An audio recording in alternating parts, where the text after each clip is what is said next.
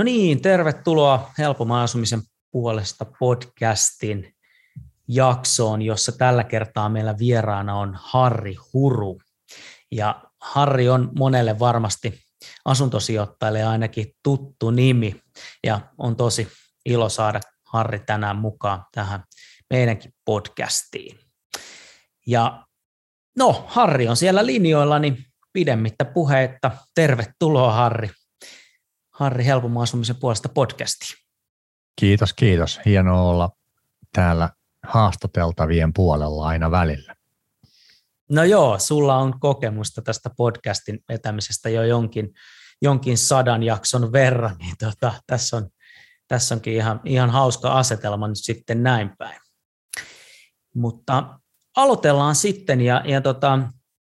tosiaan niin meillä on tänään ajatuksena, niin kuin muissakin tässä toisen kauden jaksoissa, vähän käydä läpi sitä, että miten pelissä jo hieman pidemmälle päässeet ovat sinne päässeet, missä ovat, ja, ja keskustella ihan suoraan menestyksestä ja niistä hyvistä jutuista ja sitten niistä tiukoista paikoista ja, ja tota, ottaa oppi talteen ja, ja yritetään nämä kysymyksetkin muotoilla sitä aina vähän sen, sen mukaan. Ja tämä on myös tänään Harrin kanssa sitten agendalla. Mutta ennen kuin mennään varsinaiseen keskusteluun, niin, niin nyt siltä varalta, Harri, että joku ei vielä, vielä tunne sua ja tiedä kuka olet, niin tota, käydäänkö ihan semmoinen lyhyt, lyhyt riikäppi, että kuka on Harri Huru ja mistä tulee mies?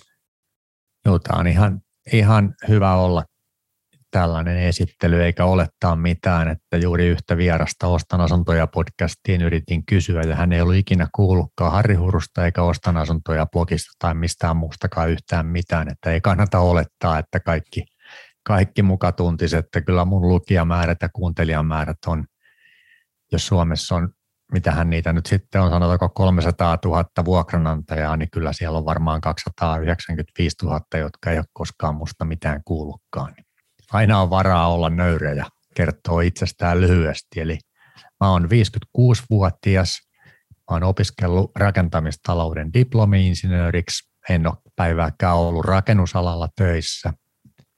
Ja, ja, ja Tampereella opiskelin, Tampereena, Tampereella varttunut, elänyt lapsuuteni ja nuoruuteni ja siitä Helsinkiin ja reissannut ympäri Suomea työn perässä ja reissannut ympäri Eurooppaa työn perässä. Ja 40-vuotiaana tai 33-vuotiaana asetin tavoitteen, että 40 pidän, pidän taloudellisen riippumattomuuden tai taloudellisen vapauteni saavuttaneena,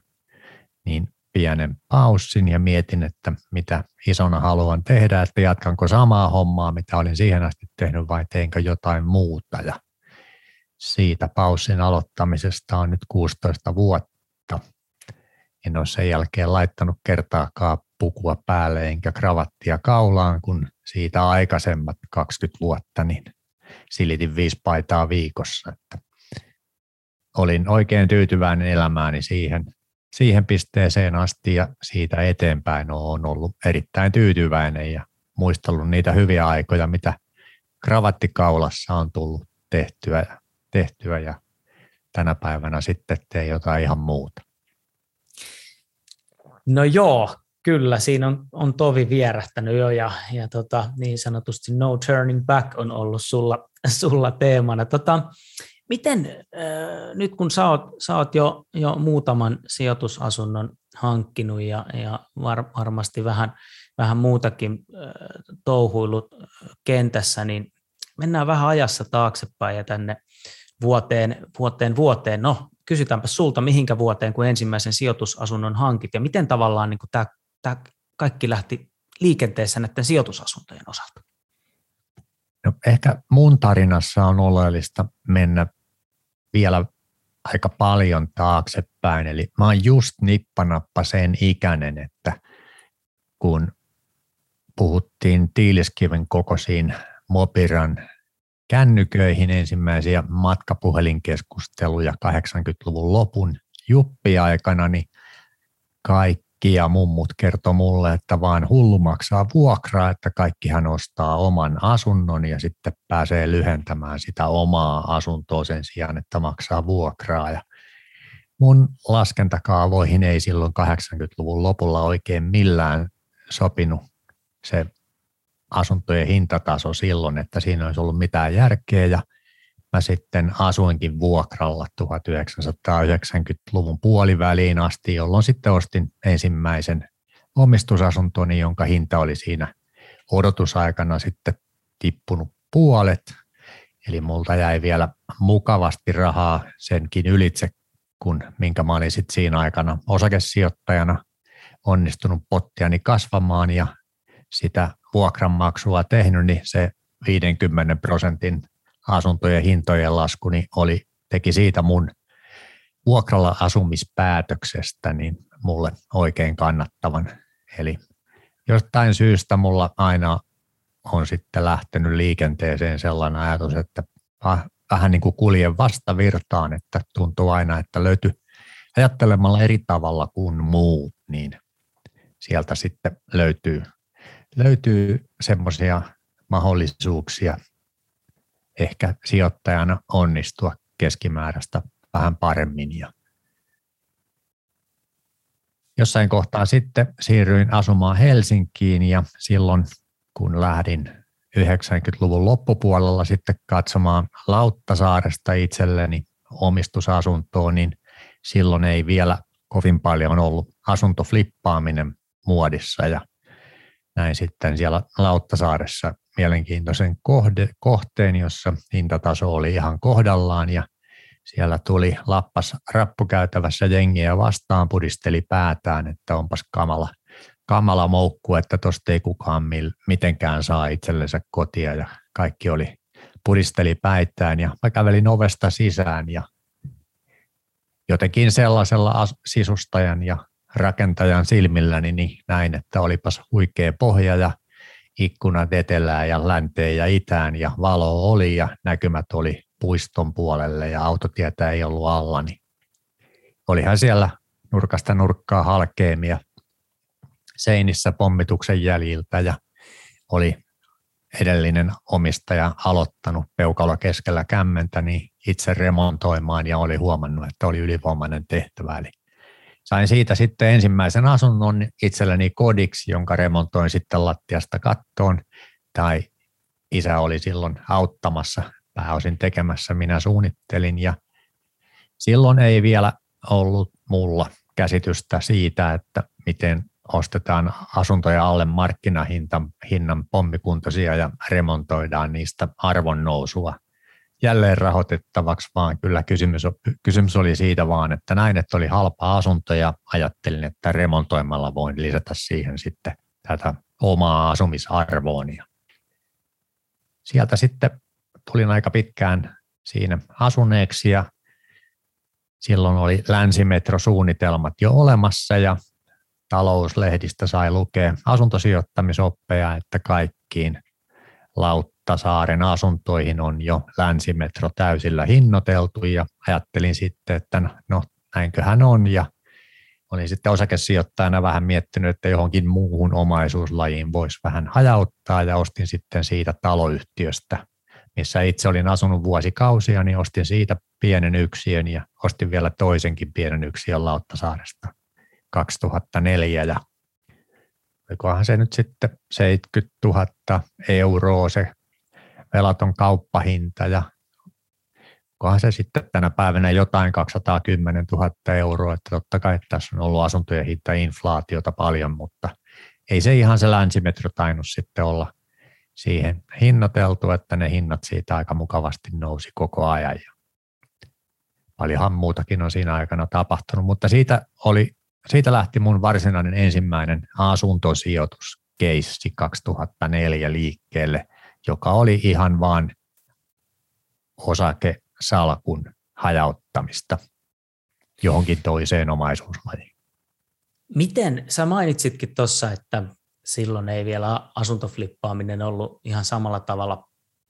puhuttu ja muodissa kuin tänä päivänä, niin miten, miten tota, niin, niin yle, yleisesti ottaen silloin 90-2000-luvun taitteessa asuntosijoittaminen, niin, niin tota, ei sekään hirveän yleistä ollut, mutta että miten sä niin kuin luonnehtisit sitä, että oliko sitä kuitenkin niin kuin sullakin tuttuja tai tiesitkö, että ihmiset tätä tekee vai oliko se niin kuin ihan täysin erilaista kuin tänä päivänä? No ei ne asuntosijoittamisen ansaintalogiikat ja laskentakaavat, niin ei ne ole siitä mihinkään muuttunut. Että muistan silloin oli talouselämässä sellaisen kaverin kuin Mika Korhonen, jota on yrittänyt saada Ostan asuntoja podcastiin vieraaksi, mutta en ole saanut. Mutta silloin hän, häneltä oli siellä haastattelujuttu talouselämässä ja mulla on se juttu edelleen tallella leikattuna irti paperikopiona tai skannattuna ja, ja siinä hän kertoi, miten hän Kalliosta osti sijoitusasuntoja ja miten hän Excelissä laski niiden vuokratuottoja ja selitti sitä asuntosijoittamisen ansaintalogiikkaa ja ne oli nimenomaan sitä, että ostetaan sijoitusasuntoja, pistetään vuokralle ja jäädään odottamaan ja ostetaan toinen ja ostetaan kolmas. Ja hän silloin selitti sitä asuntosijoittamisen toimintamallia ja ansaintalogiikkaa, että näitä ostetaan ja ostetaan semmoisista paikoista, missä ihmiset joutuu tai haluaa asua vuokralla ja kun niissä on riittävä hyvä tuotto, niin niistä tulee positiivista kassavirtaa ja niillä sitten maksetaan lainoja pois ja sitä salkkua sitten koko aika kasvatetaan pikkuhiljaa, otetaan seuraavaa lainaa ja ostetaan seuraava sijoitusasunto. Niin ajattelin silloin, että tämä kuulostaisi ihan hyvältä idealta hajauttaa vähän tätä omaa osakesalkkua. Ja siitä se lähti. Ei ollut blogeja silloin vielä, eikä ollut kirjoja eikä mitään muutakaan tietolähteitä, mutta tämä talouselämän juttu oli sellainen. Ei ollut kaveripiirissä mulla ketään asuntosijoittajaa, että ei, ei sellaista, eikä ollut myöskään ketään muuta, joka olisi 33-vuotiaana kertonut, mitä on firettäminen tai mitä on taloudellinen vapaus, että jostain kyllä ihan itse keksin sen ja tein laskentoja, että kuinka paljon pitää olla omaisuutta ja paljonko sen pitää tuottaa ja mikä on mun kuukausisumma, jolla voin itseni taloudellisesti vapaaksi laskea ja tuntea. Tuohon on pakko sen verran, sen verran tota, niin, niin, ottaa kiinni, että kun nykyään, kun tämä on kaikki, niin säkin olet kirjoittanut, no ainakin tuo asuntosijoittamisen lumipalloefektiin, onko muitakin kirjoja, mutta blogeja joka tapauksessa, että tätä niin kuin tieto on tosi paljon saatavilla. Että tavallaan niin kuin se se on niin, niin sanotusti todistettu, että kaava toimii. Ja, ja nyt kun mä mietin tota tilannetta, että sä oot tietyllä tapaa, sä jutun ja sitten sä oot kat- laskenut, hei, itse asiassa tämähän on ihan niin järkevää olosta hommaa, mutta kun kukaan ei niin kuin laajassa mittakaavassa tai ainakaan niin kuin sillä tavalla näin julkisesti tehnyt, niin tuli, tuliko sulla koskaan semmoinen niin kuin, tavallaan fiilis, että hetkinen, että vo, voiko tämä oikeasti olla näin, että tämähän on ihan niin kuin, niin kuin tota, tavallaan semmoinen epäilys. Ymmärrätkö, mitä tarkoitan? No, ei se mulle silloin, mä en osannut silloin ihan aloittelevana asuntosijoittajana niin kuin tehdä sitä laskentaa ja visualisoida ja nähdä siitä niin kuin tänä päivänä se on paljon helpompi nähdä, kun onneksi sitä tietoa on laajasti saatavilla – englannin kielellä ja suomen kielellä ja kirjoina ja blogeina ja podcasteina ja videoina. Eli se on tämän päivän asuntosijoittajaa ja asuntosijoittamista aloittelevalla, niin se on paljon helpompi nähdä, visualisoida, että miten tämä voisi toimia, jos tämä tästä suurin piirtein samalla lailla jatkuu kuin mitä se on viimeisten vuosikymmenien aikana kehittynyt. Että silloin Mä en nyt osaa sanoa, että mitkä on ollut sellaisia oleellisia asioita, että miksei sitä silloin tajuttu, mutta siellä varmaan on ollut erilaisia elementtejä, että joskus on ollut vuokrasääntelykin Suomessa, eli ei se ole ollut sellaista vapaata sijoittamista kuin mitä se tänä päivänä ja viime vuosikymmenen on ollut, vaan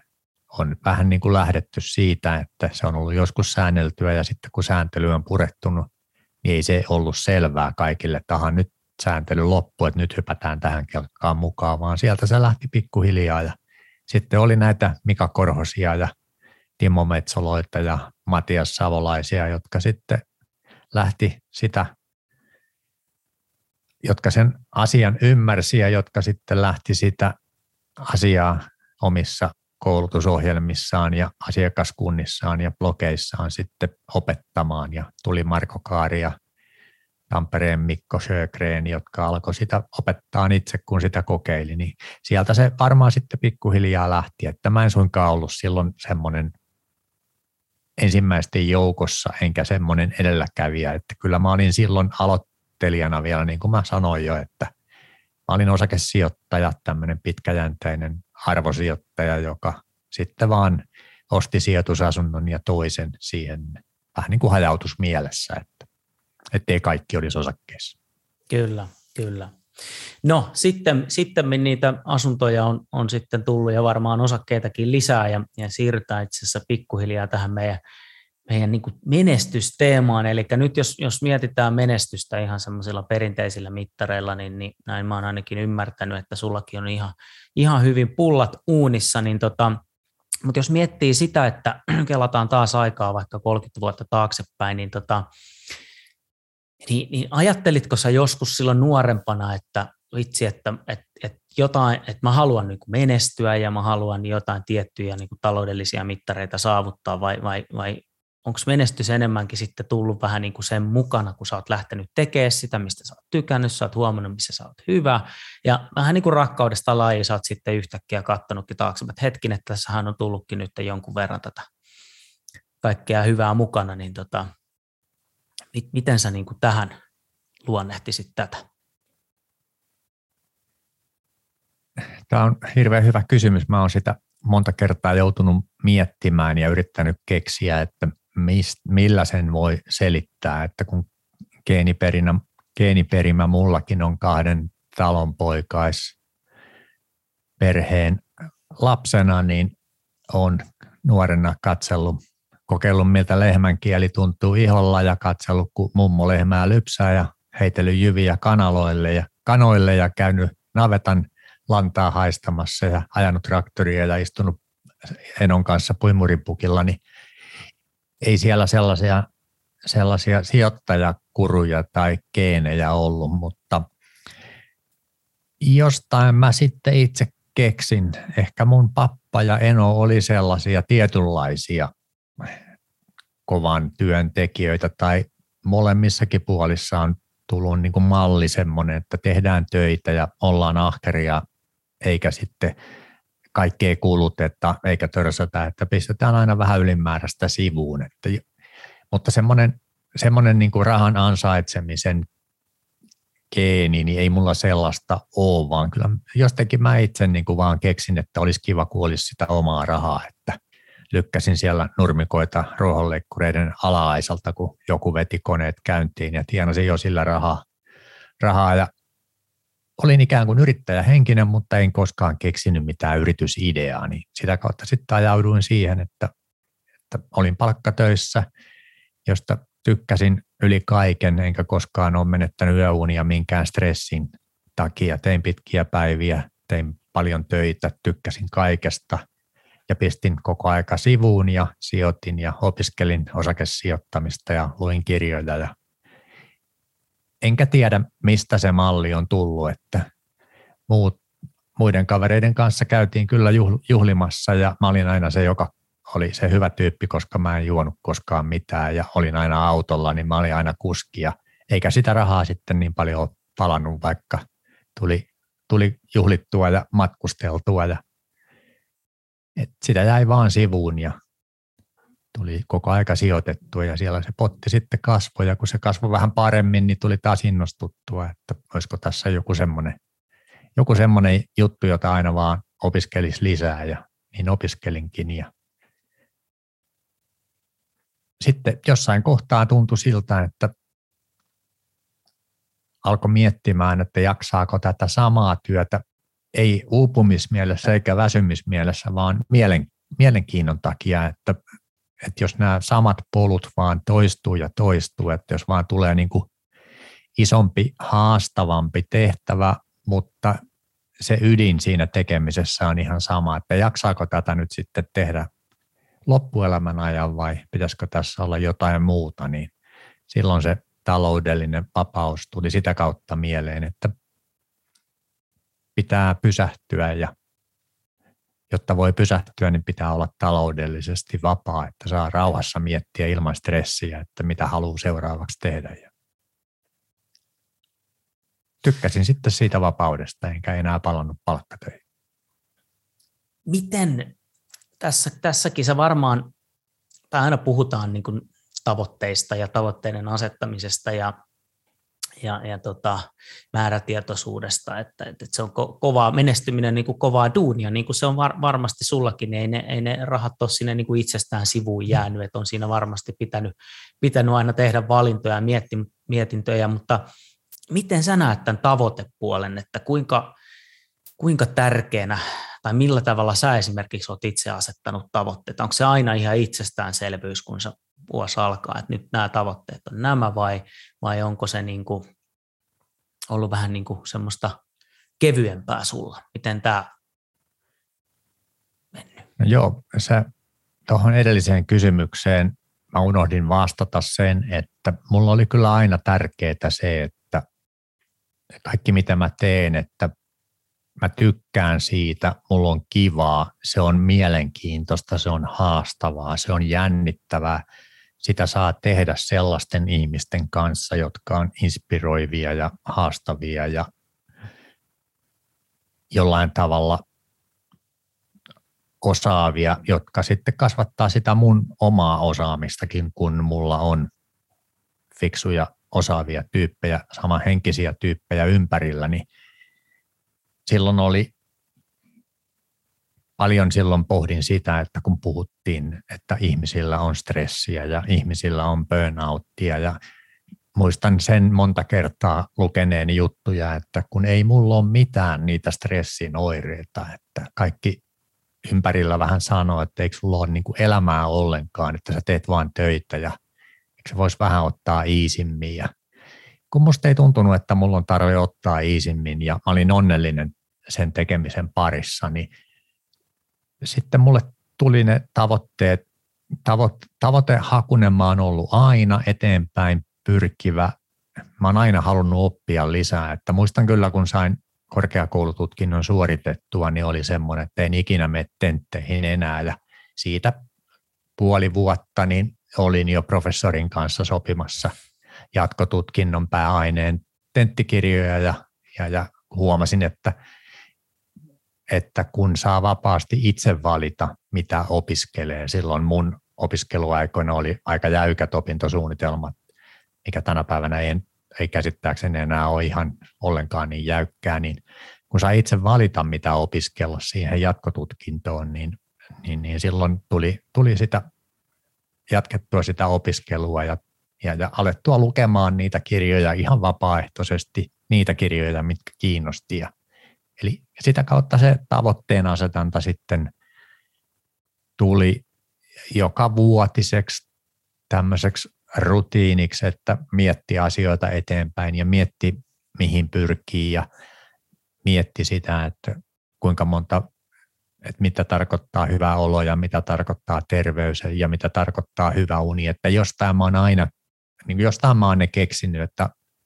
mä oon aina tarkkailu, että saanko mä nukuttua ja mä oon aina arkena mennyt nukkumaan sillä tavalla, että mä saan riittävästi unta ja tehnyt pitkiä päiviä, mutta katsonut, että siellä on ollut tilaa jonkinmoiselle kuntoilusuoritukselle ja aina miettinyt, että mikä on terveellistä ruokaa ja että pysyy, pysyy aivotoiminta virkeänä, kun tykkäsin tehdä sellaisia hommia, missä sitä virkeätä aivotoimintaa edellytettiin. Ja että, että mulle se tavoitteen asetanta oli silloin jo aikoja sitten sellaista, että mietitään kokonaisvaltaisesti niitä asioita, mitkä tekee on, onnelliseksi ja missä haluaa mennä eteenpäin ja sitten siltä pohjalta tehdään tällaisia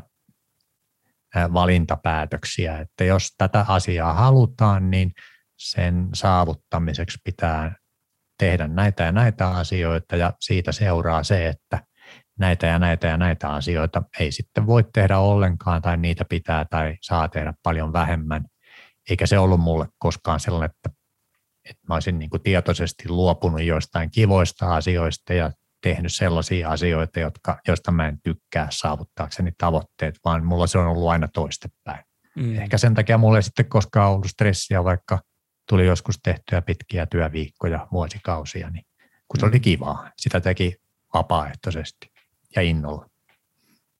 Niin ja toi kuulostaa tosi niin kuin semmoiselta järkevältä tavalta, että sä katsot sen ison, ison kuvan niin kuin ensin ja sitten sä rupeat sieltä pikkuhiljaa niin kuin pilkkomaan ja se, se niin kuin, että just e, ehkä semmoinen vasta, vastakohta voisi olla semmoinen, että tota, niin, niin on jotain niin kuin hyvin, e, tiedätkö, X määrä diilejä, X määrä asuntoja ensi vuonna, mutta sitten tavallaan ehkä se iso kuva hämärtyy, että toi kuulostaa semmoiselta niin kuin mun mielestä ehdottomasti yhdeltä pointsilta, mikä kannattaa ottaa tästä jaksosta hanskaan, että mitä tässä elämässä ylipäätään haluaa niin kuin tehdä? Ja onko se niin kuin raha edes yksin, yksinkertaisesti semmo, semmoinen asia, mikä siihen niin kuin liittyy vai, vai, vai mit, mitä, niin, niin toi jotenkin kuulostaa tosi semmoiselta niin kuin järkevältä. Olen aina tykännyt niin kuin dollarin kuvista, että diplomi-insinöörinä huomasin, oli helppo mennä tekniseen korkeakouluun, kun lukiossa matematiikka ja fysiikka oli helppoja ja ajattelu oli niin kuin jostain syystä se looginen ajattelu, mikä tässä auttaa hyvinkin paljon tässä diplomi-insinööri koulutusputkessa, niin auttaa lähtökohtana, mutta sitten kun puoli vuotta siellä olin ollut, niin huomasin, että derivaatteja integraalien sijaan niin dollarit ja markat kiinnostaa paljon enemmän. Ja sieltä löytyi sitten semmoinen hihuliporukka rakentamistalouden laitokselta, joita muitakin kiinnosti nämä rakennusalan dollarit, niin sieltä löytyi sitten mun koti, että huomasin äkkiä, että ei se ollutkaan ne syvästi, syvälle menevät tekniset asiat niitä mun juttuja, vaan enemmänkin se, se urakointipuoli ja materiaaliteollisuus, se bisnespuoli siinä rakentamisessa. Ja, mutta että se mun tavoite tavoitteet ei sitten kuitenkaan ollut sellaisia, että lähdetään siitä, että mitä enemmän rahaa, niin sitä onnellisempi, vaan jotenkin se oli kuitenkin, ei silloin ollut tällaisia oppikirjoja tai ei ainakaan mun käsissä ollut sellaisia, että mä olisin jostain lukenut, että hei se menee näin päin, että kun sä teet asioita onnellisena, niin jos ne on sellaisia asioita, joiden tekemisen lopputuloksena voi sitten tulla taloudellista menestymistä, niin kun onnellisena niitä riittävästi pitkään tekee, niin siellä sitten alkaa välillä tulee onnistumisia ja sitä kautta sitten sitä taloudellista hyvää lopputulosta, niin en mä sitä sillä tavalla mistään oppikirjoista lukenut, mutta mulle se oli aina niin päin, että mä yritin hakea mielenkiintoisia ja innostavia työtehtäviä ja kun mä olin onnellinen ja innokas niiden tekemisten parissa, niin mä sitten saavutin hyviä lopputuloksia ja sitten satuin olemaan sellaisissa paikoissa, että niistä myös sitten palkittiin ja sitä kautta oli sitten koko aika enemmän tarjolla niitä mielenkiintoisia työtehtäviä ja enemmän niitä ylimääräisiä varoja sijoittaa niihin pörssiosakkeisiin ja kasvattaa sitä omaa varallisuuttaan, mutta että mulla se, mulla se ei koskaan tullut sitä kautta, että pitää saada jatkuvasti lisää, lisää niin kuin sitä maallista, maallista mammonaa, vaan olin ihan onnellinen siellä vuokra-asunnossani hyvin pitkään, kun kaikki muut haukkuu, että ootpas sä tyhmä, kun sä maksat vuokraa. Tämä on muuten jännä homma, kun tämä tuntuu, että näitä jaksoja, mitä enemmän tekee, niin tämä niin kuin, niin kuin kaikkien, kaikkien kanssa toistuu juuri tämä, että se taitaa olla jonkunnäköinen resepti myös sitten siihen onnistumiseen. onnistumiseen. Tota, no hei, puhutaan sitten vähän, vähän unelmista. Sä oot, sä oot tehtinyt kaiken näköistä tekee ja, ja tota, saavuttamaan, niin pystytäänkö me nimeämään joku semmoinen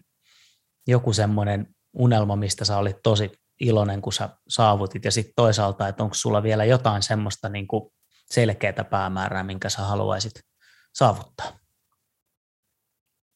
mun elämä ainakin on mennyt jotenkin semmoisissa seitsemän vuoden, seitsemän kahdeksan vuoden rytmeissä. Eli mä oon huomannut jälkikäteen, että mä oon ehkä ajatellut, että nyt tässä vaiheessa mulle tällaiset ja tällaiset asiat on tärkeitä ja missään tapauksessa tämmöiset asiat ei tule mua koskaan kiinnostamaan. Eli mulla oli semmoisia jaksoja, että mulla, mä oon varmaan kaikki Euroopan maat reissannut ja Lontoossa ehkä 50 kertaa käynyt. Eli joskus mulla oli sellainen, että, että niin kuin matkustaminen ja uusien maiden ja kaupunkien ja maan sen elämän arjen ja viikonloppujen kokeminen siellä kahviloissa istuskellen ja ravintoloissa syöden ja makuja maistellen ja ihmisiä katsellen, että se oli mulle kova juttu. Ja sanoin jossain vaiheessa, kun isä kysyi, että kiinnostaako mua millään tavalla ne maaseudulla olevat kivinavetat ja talonpoikaisrakennukset, niin sanoin kyllä kovalla äänellä, että ei missään tapauksessa, että mä en tule ikinä asumaan omakotitalossa ja mä oon sinkku ja mä tuun aina olemaan kova matkustamaan, että mä oon niin vannoutunut sit ihminen ja ei siitä montaa vuotta mennyt, niin mä remontoin siellä isän kanssa pihapiiri, maalaistalon pihapiiriä ja mulla oli kaksi omakotitaloa, kaksi kotia kahdessa maassa ja perhe, että ne asiat niin kuin saattaa muuttua ja huomasin sitten jälkikäteen, että kun mä olin tarpeeksi matkustanut, niin alkoi tuntumaan siltä, että onkin tosi kiva olla kotona, että koskaan ei tule harmittamaan se, että ei olisi nähnyt maailmaa ja matkustanut, mutta että nyt on tosi kiva olla kotona, kun ei tarvi laukkuja pakkailla ja saa vaan olla. Ja, ja, ja että mä olen niin kuin sillä tavalla ehkä saavuttanut seitsemän, kahdeksan vuoden välein aina niitä unelmia, mitä mä oon ajatellut sen 7-8 vuoden, 7-8 vuoden jakson alussa. Ja sitten mä oon ne saavuttanut ja sitten mä oon todennut, että nämä ei olekaan enää mun unelmia ja että mitkä mun seuraavat päämäärät ja unelmat, mitkä asiat mun seuraavaksi on mun elämässä tärkeitä. Ja sitten tietysti kun saa lapsia, niin joutuu, tai alkaa sitten ajattelemaan taas ehkä asioita vähän laajemmalla perspektiivillä, että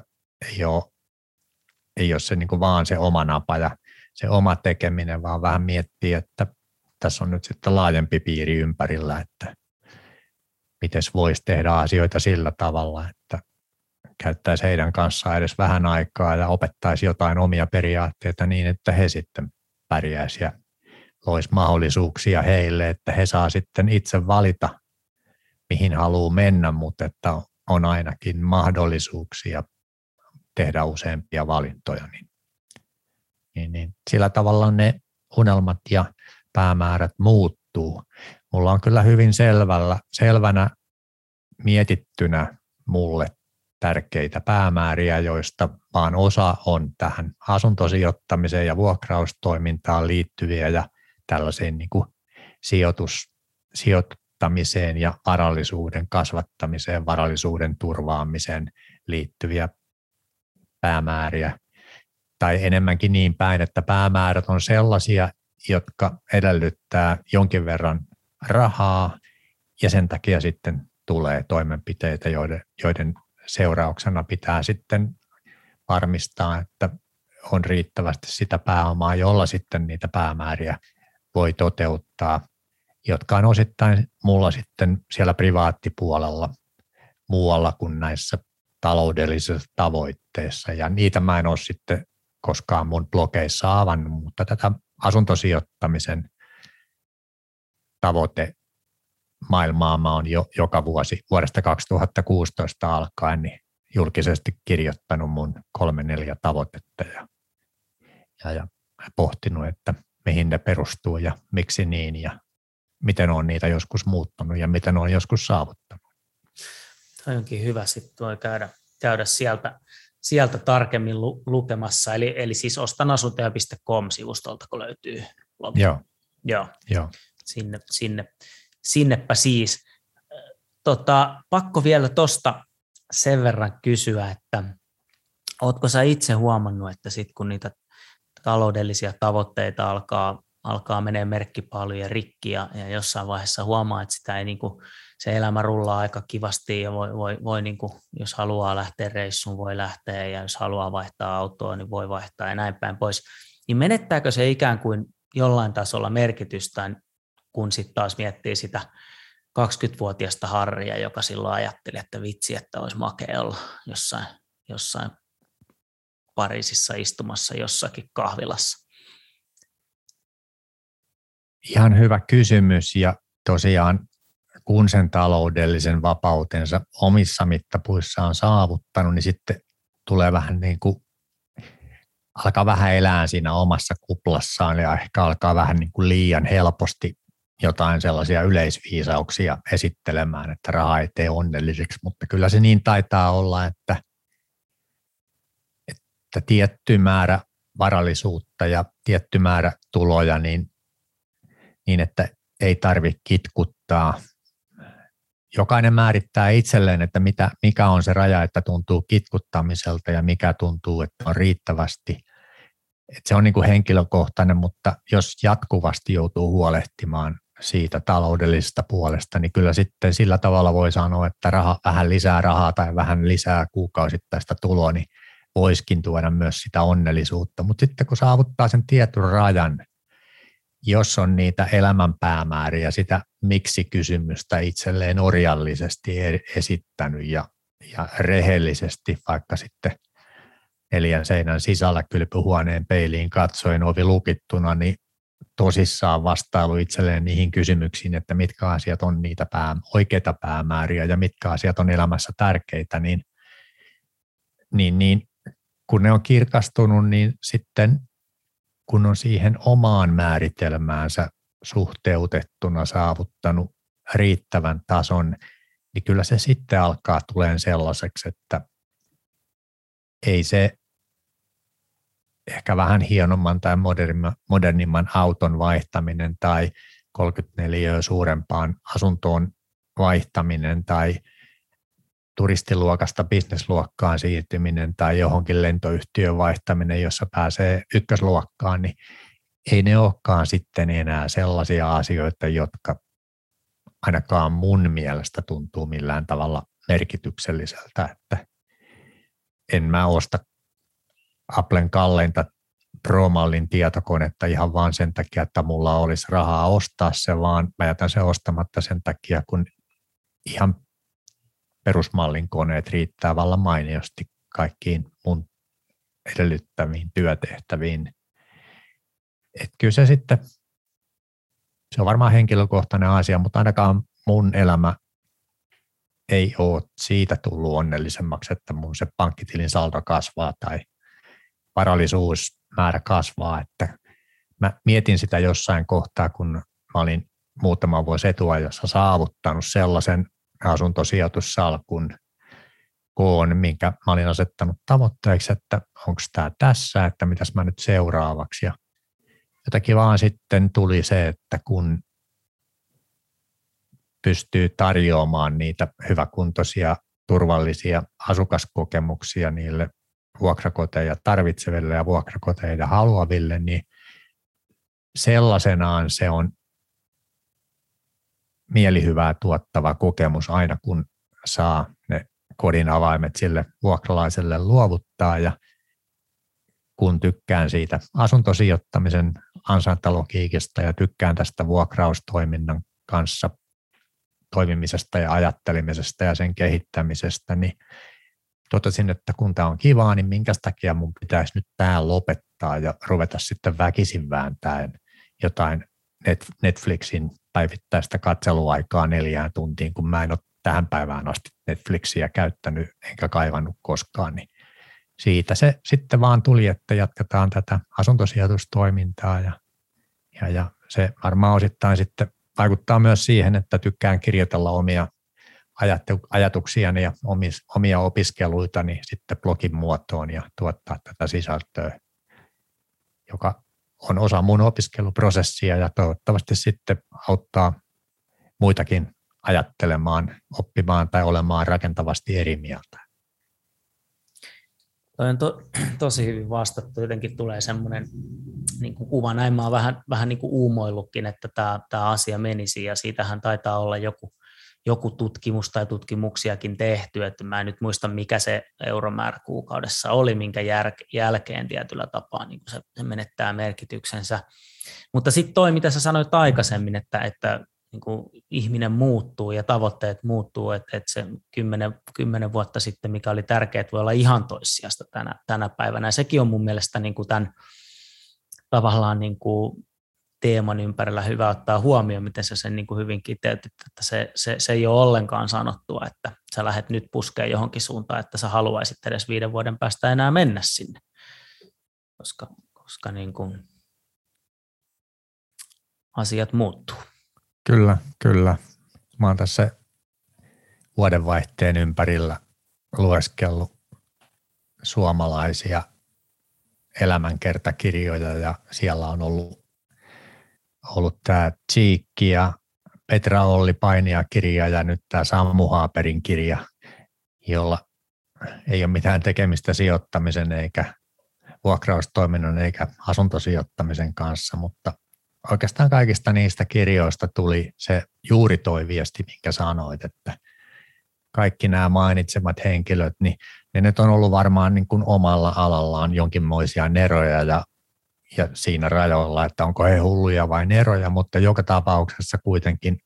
omalla alallaan paljon saavuttaneita ja vähän kaikissa kirjoissa on sitten jossain kohtaan tulee sellainen vaihe vastaan, että kiikun kaakun mielenterveys menee, kun joutuu väkisin tekemään asiaa, mitä ei enää haluaisi yhtään tehdä.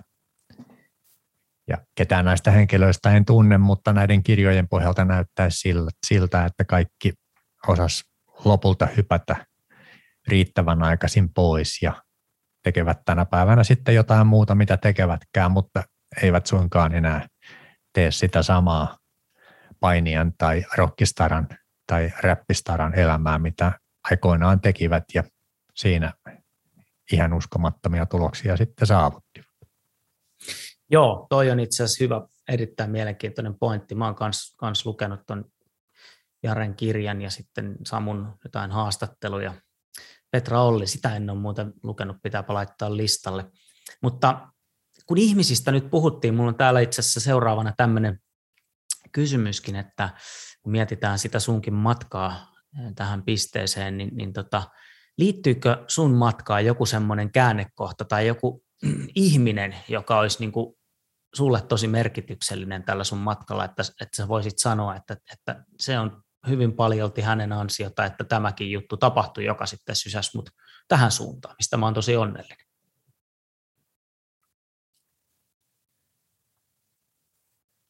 Mulla ei ehkä ole sellaista kulminaatiopistettä, että mä voisin sanoa, että tuossa kohtaa mun elämän suunta muuttui,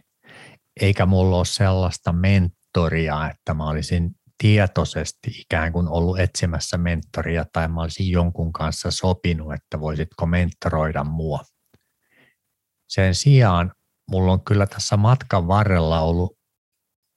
käsittämätön onni, että mulla on eri vaiheisiin tullut jollain tavalla mukaan sellaisia ihmisiä, jotka on jollain tavalla niin kuin ollut hyvinkin erilaisia, mutta meidän peruskemiat, meidän perusarvot on jollain tavalla sopinut yhteen. Ja oon sitten päässyt näiden ihmisten seurassa olemaan pitkään ja, ja tekemään niiden kanssa työtä tai, tai viettämään niiden kanssa aikaa ja keskustellen. Ja sitä kautta sitten vuosien varrella on varmistunut se, että tässä ollaan niin kuin, nämä meidän arvomaailmat on aitoja ja, ja riittävän yhdensuuntaisia. Ja, ja sillä tavalla mä oon niin kuin ajatellut aina, että mua on kyllä autettu matkan varrella, että mä oon saanut apua näiltä ihmisiltä, jotka on ollut tietyillä alueilla mua osaavampia ja mua parempia ja mua kokeneempia ja, ja riittävällä tavalla erilaisia kuin minä ja sitten ne on jollain tavalla nähnyt, että mullakin on heille taas sitten jotain annettavaa ollut, että ne on jaksanut mun seurassa roikkua ja mun kanssa yhdessä juttuja tehdä ja siitä mulla on sitten tullutkin tämä ajatus, että mun vuositavoitteissa on aina tämä yhtenä tavoitteena, että mä yritän vaan jaksaa jatkaa tätä tiedon jakamista ja tiedon eteenpäin laittamista ja tuottamista ja se on se mun keino, millä mä sitten yritän auttaa muita ilman, että mä odotan minkäänlaista vastapalvelusta, vaan ehkä enemmänkin jonkinlaista uskoa tällaiseen karman, karman lakiin, että kun riittävästi yrittää tehdä vilpittömästi jotain pientä hyvää, niin jonain päivänä se sitten tulee jotain kautta takaisin, eikä sen tarvi olla sillä tavalla, että joku antaa tekee vastapalveluksen, vaan että se jotenkin kiertää. Erittäin hyvin, erittäin hyvin puhuttu, ja, mutta silleen kuitenkin sä näet myös tässä sen hyvän, en, ei tiimin, mutta niin kuin, tavallaan hyvän verkosta ja se, niin kuin sen ihmisten voiman, että säkin oot saanut onneksi sit törmätä sellaisiin ihmisiin, kenen kanssa sit on ollut mukava tehdä duunia ja, ja jotka on tavallaan just auttanut sua menee eteenpäin, niin sit sä oot saanut auttaa. Et, et yksi, yksin tarpominen olisi ehkä ollut, ollut niinku raskaampaa. Joo, joo, kyllä. Juuri Jotta, näin. Semmoisia ihmisiä on osunut onnellisesti mun matkalle, jotka on jollain tavalla täydentänyt ja auttanut ja tukenut mua niin, että mä oon päässyt tekemään asioita, joita mä en olisi pystynyt muuten tekemään ja saavuttamaan. Tästä saadaankin jouheva aasinsilta sitten tämmöiseen, että käännetään vähän toiseen kulmaan. Osaatko nimetä jotain sellaisia asioita, jotka niin kuin omassa tekemisessä on ollut sellaisia, mitkä sä näet, että on, on, on auttanut sua pääsemään siihen, missä sä nyt oot. Jos tuolla nyt joku miettii, että, että, että mihin mun kannattaisi keskittyä, niin osaako sä sanoa semmoisia, että no ainakin sä oot keskittynyt näihin ja se on tuntunut toimivan? No ensimmäisenä mulle tulee mieleen tuosta kysymyksestä se, että mä olin pitkään tällainen kiltti tyttö, eli mä tein ahkerasti töitä ja mulla oli sadan kohdan to-do-lista ja mä tein pitkää päivää ja joskus viikonloppuina ja yritin kovasti aina saada sen listan mahdollisimman lyhyeksi. Eli eikö se vähän se kilttityttö ole koulussa se, joka tekee kaikki läksyt ja muistiinpanot ja niistä voi sitten jopa kopioida niitä muistiinpanoja. Ja sitten mä luin jossain kohtaa tällaisen The One Thing kirjan, jonka on kirjoittanut J. Papasaan ja Gary Keller. Ja Gary Keller on mun suosikki asuntosijoittamiskirjan kirjoittanut myös, eli The Millionaire Real Estate Investor ja tämän, tämän, tämän The One Thing-kirjan sanoma on, sanoma on juuri sen kirjan nimen mukainen ja sitä tautaan sitten taltalla päähän tai lekalla päähän koko kirjan verran, että sen sijaan, että olisi nämä sata to-do-listalla olevaa asiaa, niin mietit se yksi asia tämä sitten vasta sen jälkeen, kun mä olin tämän taloudellisen vapauteni saavuttanut ja lähdin tätä seuraavaa vaihetta miettimään, niin tämä oli yksi sellainen mullistava tekijä mulla, että, että tuota, miten, mä, miten mä muutan itseni tai muutin tämän oman toimintamallini sillä tavalla, että mulla on sadan kohdan tai 97 kohdan not lista, Eli mä opettelen kohteliasti ja kauniisti, niin kuin säkin oot joutunut kokemaan, niin kauniisti sanomaan, että valitettavasti ei tällä kertaa, koska mulla on näitä ja näitä ja näitä asioita tässä työn alla. Käytännössä sitten mä aamulla mietin kolme päivän tärkeintä tehtävää, jotka on sellaisia tehtäviä, että ne on mun päämääristä johdettuja vuositavoitteita, tukevia päivätasolla olevia tekemisiä, jotka liik- vie mua siihen suuntaan niin, että ne tavoitteet toteutuisi ja nämä tavoitteet on asetettu sillä tavalla, että ne mahdollistaisi näiden mun päämäärien saavuttamisen. Ja silloin tämä sytytti mulla semmoisen lampun, että ei ole tärkeää ihmiset monta kertaa yliarvioi sitä, että kuinka paljon he voi saada aikaiseksi kuukaudessa tai vuodessa ja dramaattisesti aliarvioi, mihin he vois päätyä kolmen vuoden aikana. Ja tämä mun kolmen päivän tudulista ja 90 tämä kolmen tehtävän tudulista ja 97 kohdan not tudulista, niin kun tätä orjallisesti toteuttaa – päivästä, viikosta, kuukaudesta, vuodesta toiseen ja kolmen vuoden päästä katsoa, että mihin on päätynyt, niin huomaa, että oho,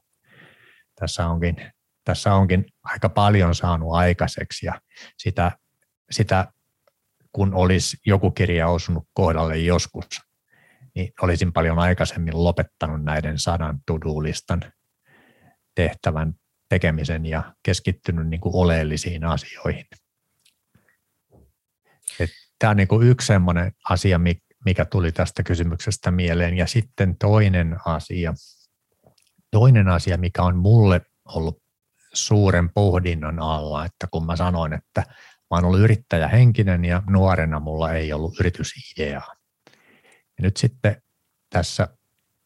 viimeisen, viimeisten vuosien aikana, kun mä oon tietyn määrän varallisuutta saavuttanut asuntosijoittamisen avulla, niin mä oon sitten pohtinut sitä, että onko mä tällä hetkellä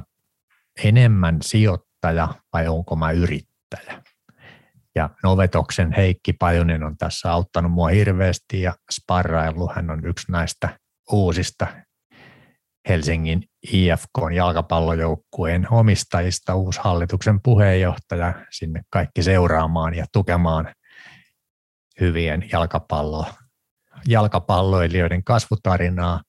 niin hän on mua tässä auttanut ja sparrannut ja mulle on niin kuin kirkastunut se, että mä oon, mä oon tällä hetkellä primääristi sijoittaja, en yrittäjä. Eli mä en enää lue kirjoja, jossa mä oppisin lisää, että miten mä kasvatan organisaatioa ja miten mä valitsen oikeita työntekijöitä ja miten mä jo toimin toimitusjohtajana, että vaikka mä oon yritykseni toimitusjohtaja, niin mä en koskaan käytä sitä titteliä. Eli mä oon sijoittaja ja tämä sijoittajan ja yrittäjän maailma, niin jos sitä vähän muuttaa mustavalkoiseksi, niin yrittäjä on semmoinen, joka ottaa riskiä ja haluaa että, ja näkee, että ottamalla sitä riskiä, niin hän saavuttaa joskus huikean taloudellisen menestymisen ja jos ei saavuta, niin sitten otetaan uutta riskiä ja tehdään hullun lailla eteen ja ehkä joku ajattelee jotain exittiä tai, tai kuitenkin niin ajattelee sitä niin kuin yrittämistä ja sen yrittämisen kasvattamista ja tämä sijoittajan mentaliteetti, varsinkin jos ei ole mikään tällainen venture capitalisti, kasvusijoittaja, vaan enemmän tämmöinen arvosijoittaja tai laatusijoittaja, mihin tämä ostaja pidä asuntosijoittaminenkin kuuluu, niin enemmän miettii sitten sitä, että kun mä oon tätä tietyn määrän varallisuutta saavuttanut, niin mitä toimenpiteitä mä tekisin sillä tavalla, että mulla olisi tämä sijoittajan tavoittelema upside ja samanaikaisesti mulla olisi suojattuna se, että mun pääomat, pääomat, mä en pääomia, ansattuja pääomia mä en tulisi missään tapauksessa menettämään. Ja tämähän ei ole taas sitten ollenkaan tällainen niin kuin yrittäjän mentaliteetti. Eli nämä on ehkä semmoisia kaksi sellaista asiaa, mitkä mä oon tässä vanhemmalla iällä on mulle sitten kirkastunut. Ihan, ihan älyttömän hyviä. Tämä on itse asiassa, nyt mun on melkein jo pakko hypätä, että mulla on tuossa seuraavana, että mitä olisi, olisi niin tämmöisiä tärkeitä vinkkejä, jossa nyt mietin tuolla meitä 20 kuuntelee ja miettii, että mä haluan tonne, missä Harri on, niin kanssa päästä, niin jatketaan nyt listaa. Tuleeko vielä jotain semmoisia niin asioita mieleen, mitä tahtoisit tämmöiselle henkilölle sanoa? No ensimmäisenä tulee mieleen se, että yrittäisi selvittää itselleen, että minkälainen persona on. Näitä on erilaisia persoonallisuustestejä ja on erilaisia vahvoja mielipiteitä niistä, että mitkä on ihan surkeita ja johtaa harhaan. Ja mä en sen takia niin kuin mainitsen niitä, mutta mä oon muutamaa eri testiä kokeillut ja ne on mulle antanut kaikki samanlaisen lopputuloksen. Ja joskus aikoinaan mä näiden testien kautta opin sen, että se, kun mun työtehtävät oli usein sellaisia projekteja, joissa koottiin tiimiä ympärillä, niin opin silloin, että tiimissä tiimi toimii oikein hyvin, kun siellä on erilaisia ihmisiä ja ne introvertit, jotka ei sitten niissä tiimipalvereissa hypännyt sinne flappitaululle, niin mä vasta sitten opin, että kun ne saa rauhassa miettiä omassa, omassa kopissaan, omalla aikataulullaan niitä ratkaisuja, niin ne tulee sitten kyllä aikanaan sit Framille tai hiljaa siellä esittelemään, että hei tässä olisi näitä mun ajatuksia, niin siellä saattaa sitten olla kaksi parempaa ratkaisua, ylivoimaisesti parempaa ratkaisua kuin mitä ne suupaltit siellä palaverissa flappitauluille ideo, ideoi ja, ja, ja suunnit, suunnitteli. Eli tunnistaisi sen vähän niin kuin oman profiilinsa, että tämä mun kilttityttö vertaus, niin toivottavasti nyt kukaan kilttityttö ei yhtään loukkaantunut päinvastoin. Se nimenomaan tarkoitti sitä, että mä tunnistin itseni jossain kohtaan sellaiseksi, että mä en ollut se visionääri, mä en ollut se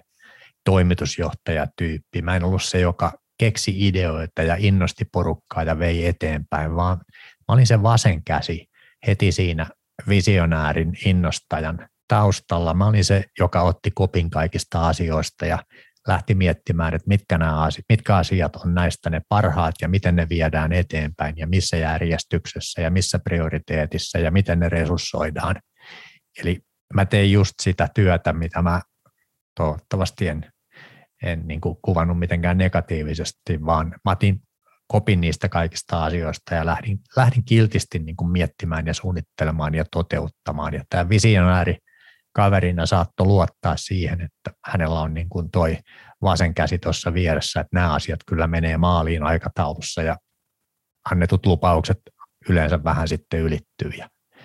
Eli hakisi niin kuin selvittää sen, että mikä on, mitkä on niin kuin ne omat luonteen piirteet ja lähtisi ja ymmärtäisi, että ei ole niin kuin vääriä ja oikeita ja hyviä ja huonoja tyyppejä, vaan kaikkia tarvii, tarvitaan ja kaikki, kaikki on arvokkaita. Ja ehkä sitä selvittämisen kautta ymmärtäisi, että mitkä on ne omat luonteenpiirteet ja mitä vahvuuksia sieltä kumpuaa. Ja sitten luottavaisemmin lähtisi rakentamaan sitä omaa polkuaan niiden pohjalta ja sitten ehkä vähän kehittämään sitä, että, että, että jos todella on sellainen terävä ja lahjakas ja fiksu, älykäs introvertti, niin pikkusen lähtee sitten harjoittelemaan, että mitäs voisi siellä flappitaululla esiintyä sillä tavalla, että vähän hidastaa, mieti, hidastaa tahtia ja saa jotain suustaan ulos, tai mitäs voisi pitää joskus jonkun puheen jollain, että lähtisi vähän harjoittelemaan niiden ekstroverttien toimintamalleja, ja taas sitten jos on ekstrovertti, niin lähtisi vähän opettelemaan sitä, että joskus pitäisi sen suunsa kiinni ja käyttäisi niitä kahta korvaansa, kun ne on kuitenkin ihmisille ne kaksi korvaa annettu ja vaan yksi suu, niin olisi välillä hiljaa ja kuuntelisi vähän muitakin, eikä, eikä ihan siinä 20 ikävuoden kieppeillä vielä olisi niin luottavainen, että kaikista asioista tietää kaiken ihan oikein. Että se ehkä on sellainen asia, mikä tässä iän myötä tulee, kun enemmän opiskelee, niin huomaa, huomaa eikä, ja pystyy ja uskaltaa myöntää sen, kuinka vähän tietää. Loistavaa. Joo, toi on varmasti semmoinen, tai voin, voin kyllä hyvin allekirjoittaa. Sitähän tuntui, tuntui ihan kuolemattomalta silloin, silloin niin kuin sekä fyysisesti että varmaan mentaalitasolla kaksikymppisenä, mutta aika monta, monta monttuahan tuossa matkalle tullut omalla kohdalla ja miettii, että sitä olisi voinut ehkä kuunnella vähän paremmin. Tuo oli sinänsä ihan, ihan hyvä vinkki ja sitten tuo persoonallisuusjuttu myöskin, että kaikkien ei tarvitse olla samanlaisia, eikä kaikki ole samanlaisia, eikä kaikilla ole samat tavoitteet, eikä tarvikkaan olla. Ja, se on ihan täysin ok. Tota, no sitten on vielä yksi, mikä mua kiinnostaa, kiinnostaa kun aina, aina välillä tulee tämmöisiä, että on, on, on olemassa niin sanottuja tämmöisiä superihmisiä, että ihan sama mihin sä ne laitat, niin ne tulee aina pärjäämään. Ihan sama oli lama tai ei ollut, niin ne pärjää aina. Ja sitten taas on, on näitä, että no sillä kävi hirveä tuuri, että se oli, se oli niin kuin silloin ja silloin siellä ja täällä ja näin. Niin miten sä itse näet, että tässä niin kuin, sun matkaa, jos miettii, niin tota, minkä, minkälaista niin kuin roolia – tuuri näyttelee, tarvitaanko onnea menestymiseen vai onko se ihan, ihan huuhaata, että, että tarpeeksi kun vaan painaa, niin kyllä se sieltä tulee.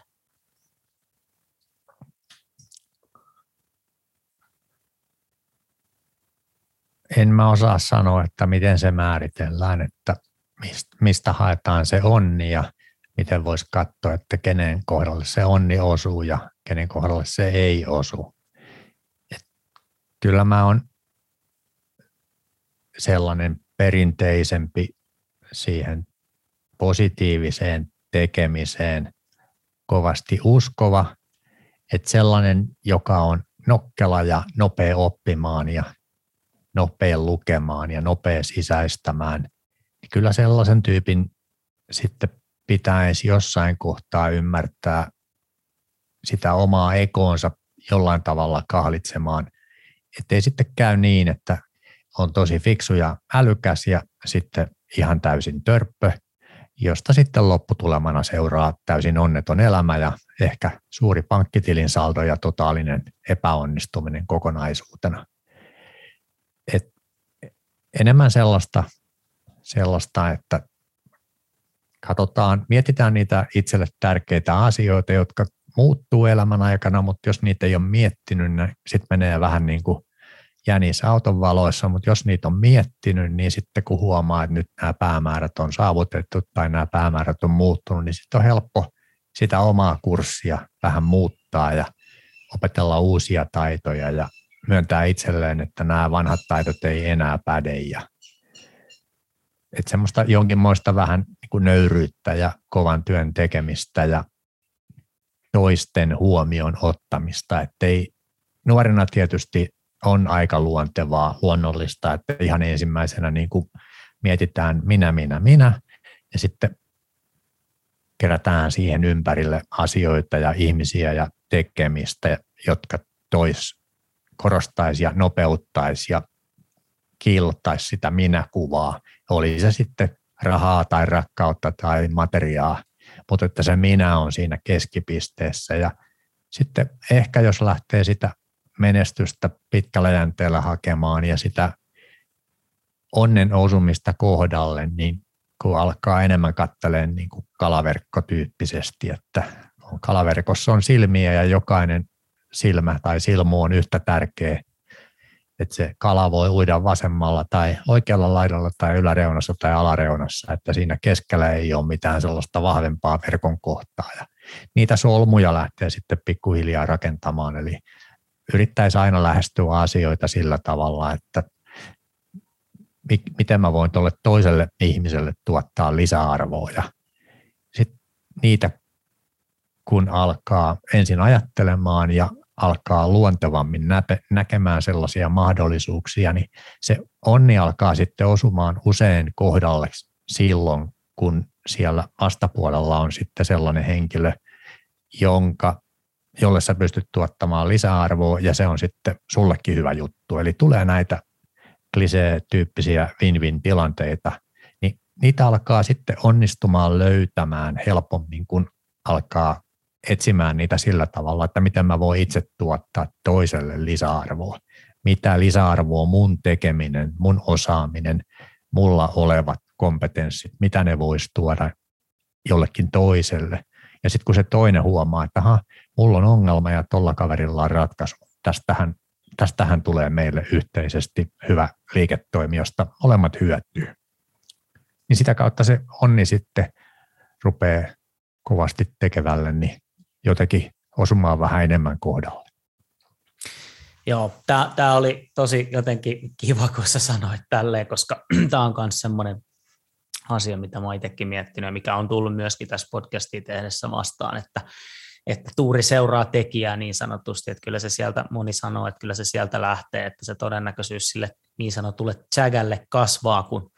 kun lähtee touhuumaan ja hyvällä meiningillä tekee, että se, että istuu sitä odottamaan sitä salaman iskuun, niin harvempi on sanonut, että se toimii. Tota, aletaan ole ehtoa puolella. Mun on tässä lopuksi vielä pakko sitten kysyä sulta, Harri, että kun olet paljon nähnyt ja kokenut, niin mitä sä nostasit, mikä on sulle elämässä lopulta sitten kuitenkin kaikkein tärkeintä?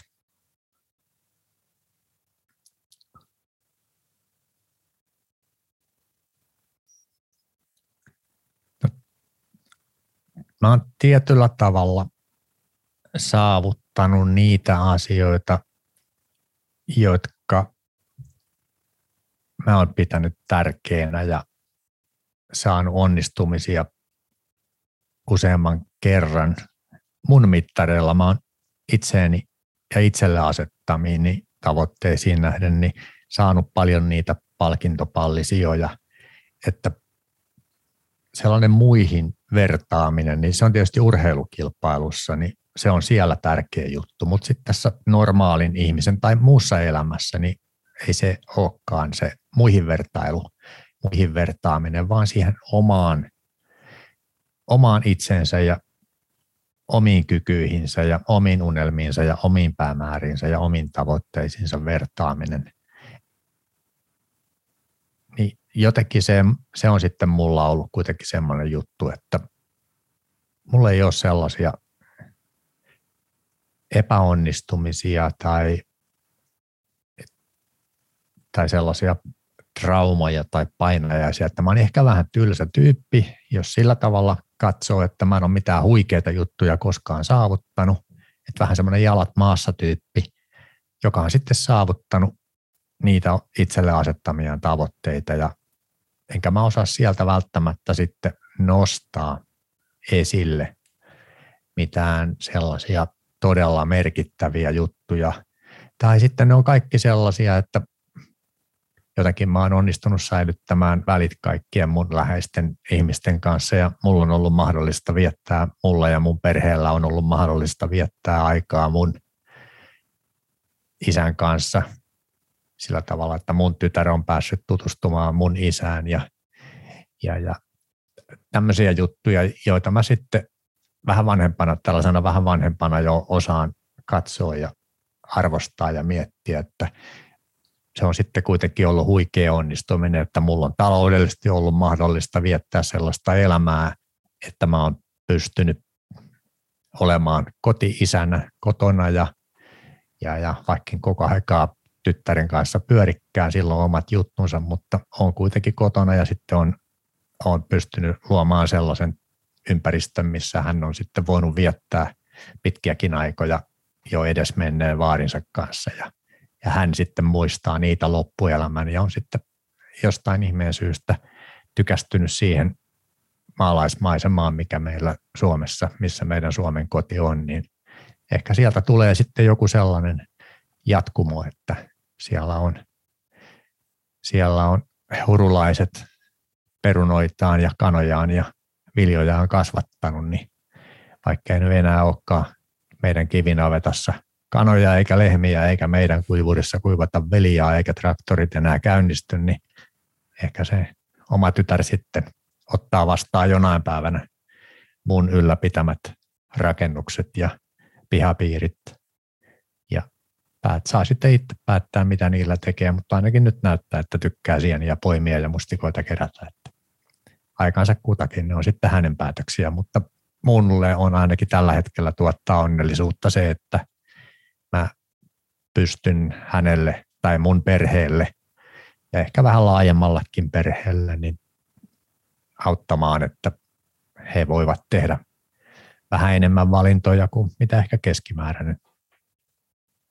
keskimäärin pystyy tekemään ja saa sitten tehdä omia valintojansa, ettei ainakaan mun takia ole rajattu mahdollisuuksia liikaa. Kiitos. Olikohan, olikohan oli... tässä mitään järkeä enää? oli, oli, siinä oli paljonkin järkeä ja, ja tota, niin, niin, tässä oli kyllä oikein niin kuin todella paljon järkeä. Tässä tuli äärimmäisen hyviä pointteja ja vinkkejä ja, ja, ja en tiedä miltä sinusta itsestäsi tuntui, mutta minusta ainakin oli niin kuin todella mielenkiintoista käydä niin kuin vähän ehkä sellaisia juttuja, mitä mä en ole ainakaan aikaisemmin kuullut sun matkalta. No joo, tämä oli sillä tavalla erilainen haastattelu ja oikein mukava sen takia, että tässä ei todellakaan paljon puhuttu niistä mun intohimon, arjen intohimon kohteesta eli, kohteesta, eli asuntosijoittamisen ansaintalogiikoista tai vuokraustoimintaan liittyvistä vuokralaisvalintatekniikoista, että tuli enemmän puhuttua tästä tätä niin kuin taustatarinaa ja taustalla olevaa ajattelua, mikä oli kyllä oikein, oikein mukava kokemus itsellekin. Ja aina kun näitä joku kysyy, niin joutuu vähän hitaasti puhumaan ja vastailemaan ja ehkä jos joku haastattelu löytyy jo jostain kolmen neljän vuoden takaa, niin vastauksetkin voi olla vähän erilaisia, että aika vähän kultaa muistoja ja tietyt asiat nousee eri tavalla esille, mutta se on ehkä mun mielestä ei niinkään, että vääristelee tarinaa, vaan kertoo vähän siitä, että matkan varrella alkaa ne erilaiset asiat nousemaan ja laskemaan ja ne tärkeysjärjestykset alkaa muuttumaan. Että. Näin, se, näin se varmasti juurikin menee ja, ja joku viisas sen joskus hienosti sanokin, että jos, jos olisin samaa mieltä kuin kaksi vuotta sitten, niin olisin huolestunut tai jotenkin näin se meni. tervettä, tervettä muutosta. Mutta hei, meillä alkaa aika loppumaan. Mä kiitän tuhannesti Harri, että pääsit tänään mukaan keskusteluun ja, ja tota, niin, niin podcast laitetaan tässä piakkoin liveksi ja, ja, ja tota, niin, niin, toivottavasti, tai on ihan sata varma siitä, että kuulijat tulee kyllä nauttimaan ihan yhtä lailla. Kiitos, oli mukavaa olla vieraana.